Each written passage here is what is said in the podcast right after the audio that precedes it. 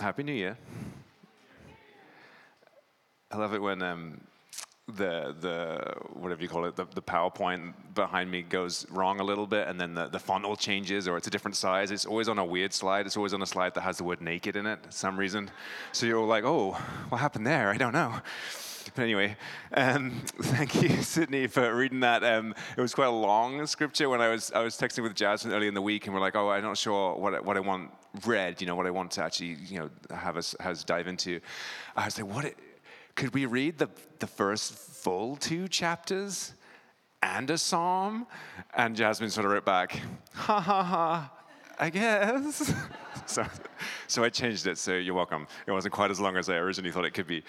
Um, but before we jump in, um, let, let, me pray for a second. Um, Father, we, we thank you for a new year that stretches out before us. Uh, we thank you for a new vision. Uh, we thank you for a new focus to draw together and draw to, close to you. That as one body we can serve you and serve your church. As individuals we can serve each other. And we ask that through this work over the next weeks and months, we grow, grow closer to you and draw your community together to you and for your sake. Amen. Well, hopefully you've read um, Genesis 1 and 2 or beyond at some point, and if you have not, hopefully you, you will read it now. And there's a lot to absorb and understand about God's creation and our role in all of those things. And we're just going to scratch the surface um, this morning. But you'll see at the very beginning, God's word starts today. It's so beautiful. God speaks. God said, and because He said, there was. What He says comes into being. And then you see at the end of the day, there's this joy that God expresses. What He says is. And then He says, it is good. It is good. And at the center of that, God speaking, and it is good, is mankind.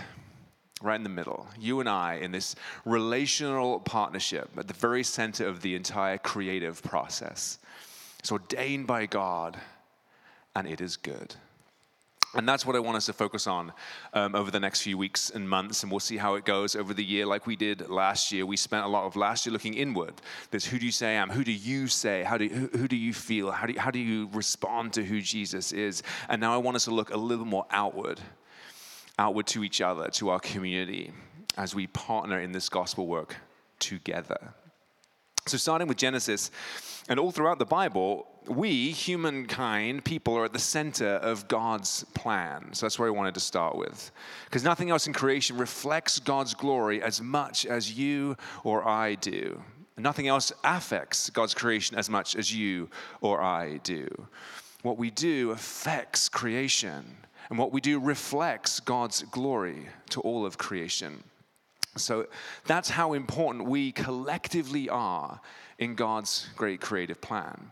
So the idea of partnering in the gospel, of working together, of mobilizing and working as one body is not an implementation strategy. That's not what it is. It's fundamentally who we are and how we were created. So, as we start this journey into partnership, and how we depend on each other, how others depend on us, how we serve each other, how we complete each other in community. I wanted to start in Genesis, the very beginning of how we're created, because it's so innate to this whole work. In Genesis 1:26, God said, "Let us make human beings. Let us make human beings. Let us." In the very first chapter of the Bible, we get this glimpse into the mystery and the greatness of God. This glimpse into the Trinity, the Father, Son, Holy Spirit. They're all involved in God's creation, they're all part of it together. The Father through it all. It tells us the beginning of the book of Genesis, the Spirit of God moving over the waters, over the surface of the earth. And the New Testament tells us, Colossians and, and elsewhere, that the, the, the Son of God, Jesus, is the creative force, a power used to create the world. They were all there, all together, part of this creative work. So when you and I, we worship Jesus as a Savior, we're also worshiping our Creator. And the Holy Spirit comes into our lives to fill us and empower us every day. Let us make human beings in our image. God doesn't say that about, about water or plants or animals, only about us. Only us. So we're created as relational people to reflect God's image. God's image is a relational one. We're made in the image of a triune God that's intrinsically relational. It's three in one. And you and I were made to reflect God's relational image. It's the first thing it says about us in the Bible. Let us make human beings in our image. And then the most amazing thing, to be like us. To be like us, in our likeness. So if image has the idea of like a shadow that's cast, a kind of a shape, likeness has the idea of something you can see, like a reflection perhaps. So an image is like an impression that's made, maybe. A likeness is an impression that's seen. If you put a wax seal on a letter, you make that impression. Can, I can see it. I send it to someone else, they can see it. And God wants both of those things in our lives. He wants to put his image into our lives to make that impression, and he wants to show his image to the world through us. So we're created in his image, in his likeness. God created human beings in his own image. In the image of God, he created them. Male and female, he created them. And God blessed them. And God said, Be fruitful and multiply, fill the earth and govern it. Which, as an aside, is probably like the only command that God that we've ever followed fully that God gave us, I think. The, the be fruitful, multiply, fill the earth, govern it, reign over the fish in the sea, the birds in the sky, all the animals that scurry along the ground. We're created to reflect God's image, but we're also created to rule over God's creation. We have this relationship with God and a relationship with His creation. We stand between the two. We reflect God's image and have this relationship with His creation as we rule over His creation. He says we are to rule over the world. So, for you and I, as believers, the reason for being concerned about even the environment is because we're responsible it's part of us. God has made you and I in a relational image responsible for his creation. That's why we get fulfillment from caring for a plant or a dog or a fish or whatever. Because God created you that way. God creates us in his image to have responsibility over the world. It's a big thing. Psalm 8 describes this privilege really well, and I was going to read that. O Lord, O Lord, your majestic name fills the earth. Your glory is higher than the heavens. You have taught children and infants to tell of your strength, silencing your enemies and all who oppose you. Says, When I look at the night sky and see the work of your fingers, the moon and the stars you set in place, what are mere mortals that you should think about them, human beings that you should care for them? Yet you made them only a little lower than God, crowned them with glory and honor, gave them charge of everything you made, putting all things under their authority the flocks, the herds, the wild animals, the birds in the sky, fish in the sea, and everything that swims in the ocean currents. O Lord, O Lord, your majestic name fills the earth. It's an incredible responsibility, but a beautiful picture of what we get to be a part of. And thankfully, we get to do it together. Made in the image of a relational God. We work in relationship and we work in partnership, created in his image, which is incredible truth. And as we talk about like what do we value, our values, can assure you your values will never be quite right unless we put the right value on ourselves and the right value on each other which is the same value that God puts on us. So, do you see yourself as someone valued so highly by God that He's given you responsibility, authority over creation for kingdom work? And do you see others that way? Because as long as you devalue yourself and you devalue everyone else, you don't see the truth that we're created in God's image and He holds us in high regard it's sometimes perhaps easier to devalue yourself, to put yourself down, become entrapped by your own experiences, fooled by the way your mind's created memories and feelings around situations or failings. And I've, I've talked about my journeys and, and struggles with this before, and I assume, and I assume I'm not alone, the idea of, of, of God holding with such value is difficult. Because every failure, every insecurity, the weight of uh, the opinion of others, perhaps, negative experiences, all, all the things. It can be so hard to not just theoretically understand that you have intrinsic work, but really, really know it. Really believe it about yourself and about others. I think the, the perhaps the human side of the, the church organization across the ages has failed in many times in this regard, focusing on, on guilt and shame and mistakes and unworthiness, creating constructs for absolution. Now, I don't want to get off track here because confession, repentance, forgiveness, sanctification, all these things, of course, have their place. But the very heart of it, God created you. And before you'd done a thing, God said it was good. Living in that promise, embracing that truth takes effort and intentionality. It's not just a feel good thought, it's not something warm and fuzzy. It actually takes work to understand and embrace and take that on. We need to lean into the capacity we have, this, this ability like nothing else in creation has to relate to God. I can have a relationship with God, I can partner with Him. Adam walked in the garden, talked with God. We can do that today through Jesus. And that's what this sort of spirituality work is about. We see Ecclesiastes, God tells us that He's set eternity in the hearts of people, the ability to relate, to know what God's done. Because the most significant thing about us is who breathed life into us. The Lord God, it says, formed the man from the dust of the ground. He breathed the breath of life into the man's nostrils, and the man became a living person. The word breath in Hebrew is the same as the word spirit. He breathed his spirit into our lives, and humans became living beings. You're invaluable because of who made you. It's his creative power that makes you and I who we both are. It's creative power that gives us the hope that we need. Without that, we're just dust. And in Psalm 103, it says, A father has compassion on his children. So the Lord, in the same way, the Lord has compassion on those who fear him, for he knows how we are formed, and he remembers that we are dust. So when your thoughts go to that place where you're not worthy, where you've messed up, where you've made a mistake, where you haven't hit the mark that you hoped to, God's response is not ridicule. God's response is not devaluing. His response is compassion. And some of you need to hear that verse from the psalm. And hear God say to you, I have compassion on you. And I know that you're made from dust, but I've breathed my life into you. I'll pick you up again and again and again, and I'll strengthen you again for tomorrow, for the work that is ahead.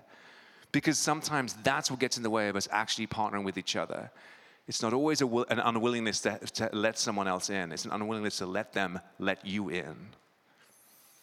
God's passion, compassion in our lives is so powerful. His value for, for us is so high. You and I need to see how God values us and how God made us so we get a hold of ourselves, our lives, our situations, our circumstances, so that we can embrace each other. So we can benefit, if you like, from the, from the gift of each of us and embrace the gift that they bring to your life, and they can embrace the gift that you bring to theirs. We're different people. God made us in such a way that our, you know, our will, our emotions, our experiences all shape this unique, beautiful personalities that thinks and decides and feels because God thinks and God decides and God feels. Because what it means to be created in His image, this personality is beautiful. We have an ability to think and feel to decide about life. And we need to take those personalities, the way we see things, the way we think about things, the way we feel about things, the way we decide about things, reflect God's choices in God's heart and God's thoughts, and use it in the context of community. When we do that, we're living out what it means to be created in His image. Back to Genesis. God created human beings in his own image. In the image of God, he created them. Male and female, he created them. Now, this is important. Male and female is emphasized in Genesis, and it's emphasized throughout the Bible too, because I think God wanted to make sure we all knew that men and women are created in His image. He wanted to make sure that through the ages, you can't rise up and say God created men more in God's image than women, or vice versa for that matter. And it's interesting to see that he doesn't say he created a man and a woman. He says male and female. He created them. The words that he used had to do with the way God made us. And it's important for us to understand our society because when we talk about sort of you know, sex and sexual preference, it becomes this, the only part of the story of gender that we even discuss. But because we focus on that physical aspect so much of those differences, we've moved away from what it means to be created in his image and rejoice in those differences. In the male and female, he created them. My distinctives as a man reflect God's image. Your distinctives as a woman reflect God's image. Male and female, he created them. Now, God showed himself as a male image as God the Father, and Jesus came to the world as a man, showing himself as a male image. But God is not a man like I am. He doesn't have a body of a male like I have. He's spirit. And this is important to remember, important to note. Perhaps, maybe hopefully obvious, but important to note that don't let anybody say you can't reflect God's image because you're a woman, because he showed himself as a father. You can reflect God's image just as much as any man. Psychology talks about sort of masculine and feminine side, and, and God has this perfect masculine and perfect feminine side, if you like. He's perfect. The perfect person, the perfect personality. He can complete any one of us and make us into anything He wants us to be. Recognizing God's image in us helps us fulfill what it means to be a man or a woman created in God's image. Understanding ourselves and each other helps fulfill what it means to partner together. It's not simply we need more names on a sign up sheet. That's not the point. God could do the work alone if He wanted. So, in order to fulfill the work, God chooses to use our differences, the way we are created, to make up the church, to make up that image of God. And we see in chapter 2, the, God, the Lord God said, It is not good for the man to be alone. I will make a helper who is, who is just right for him. And then this perfect partnership was formed. The relationship between that first man, Adam, and that first woman, Eve, is a wonderful example that expresses the way God has made us and the differences that we have. Not competition, but completion. Adam needs a helper, God says, not a servant, not somebody that, but somebody, sorry, that completes somebody else. The idea of two things coming together that somehow, in some way, they never could by themselves complete each other. It's the idea of a marriage union, it's the idea behind a church partnership, it's the idea behind a community of believers. The idea of the whole is greater than the sum of its parts. I'm not better because I'm a man, you're not better because you're a woman. We're both better together. You're not better because of your gifts, I'm not better because of my church job. We're both better together. We're created in God's image. Because we're different, we need each other. Because we're different, we need each other. Adam certainly needed Eve. He was lonely in the garden, and God met his need for loneliness by bringing a healthy relationship into his life. One of the reasons that we have such loneliness in society is that we don't understand how we're made.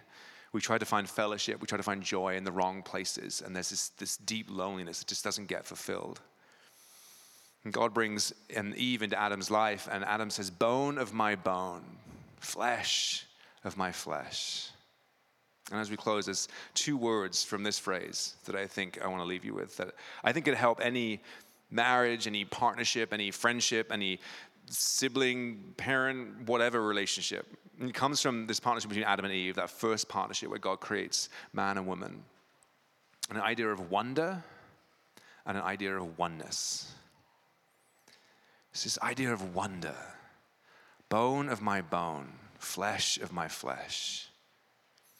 Never lose the wonder of the fact that God has brought other people into your life to complete you, to work in partnership with you, to live in community with you. And sometimes that sense of completion can feel like competition because we're different and we don't see things the same way.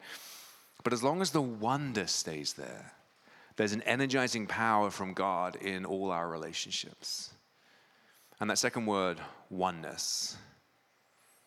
God goes on to say to Adam and Eve that in the first lesson in all the Bible, for this reason, a man will leave his father and mother and we join to his wife and they'll be one flesh. And of course, this looks different in the context of, of different relationships. But when I hold on to the wonder of each other, whatever that relationship dynamic is, if you hold on to the wonder, the wonder of creation, and you build on the oneness together, the unity with each other, the unity with a relational God in his incredible creation, there's a power to energize our partnership work in the gospel. So if you go back to the beginning, when all things were made, there's a simple foundation to build on a foundation of wonder and of oneness. Let's pray.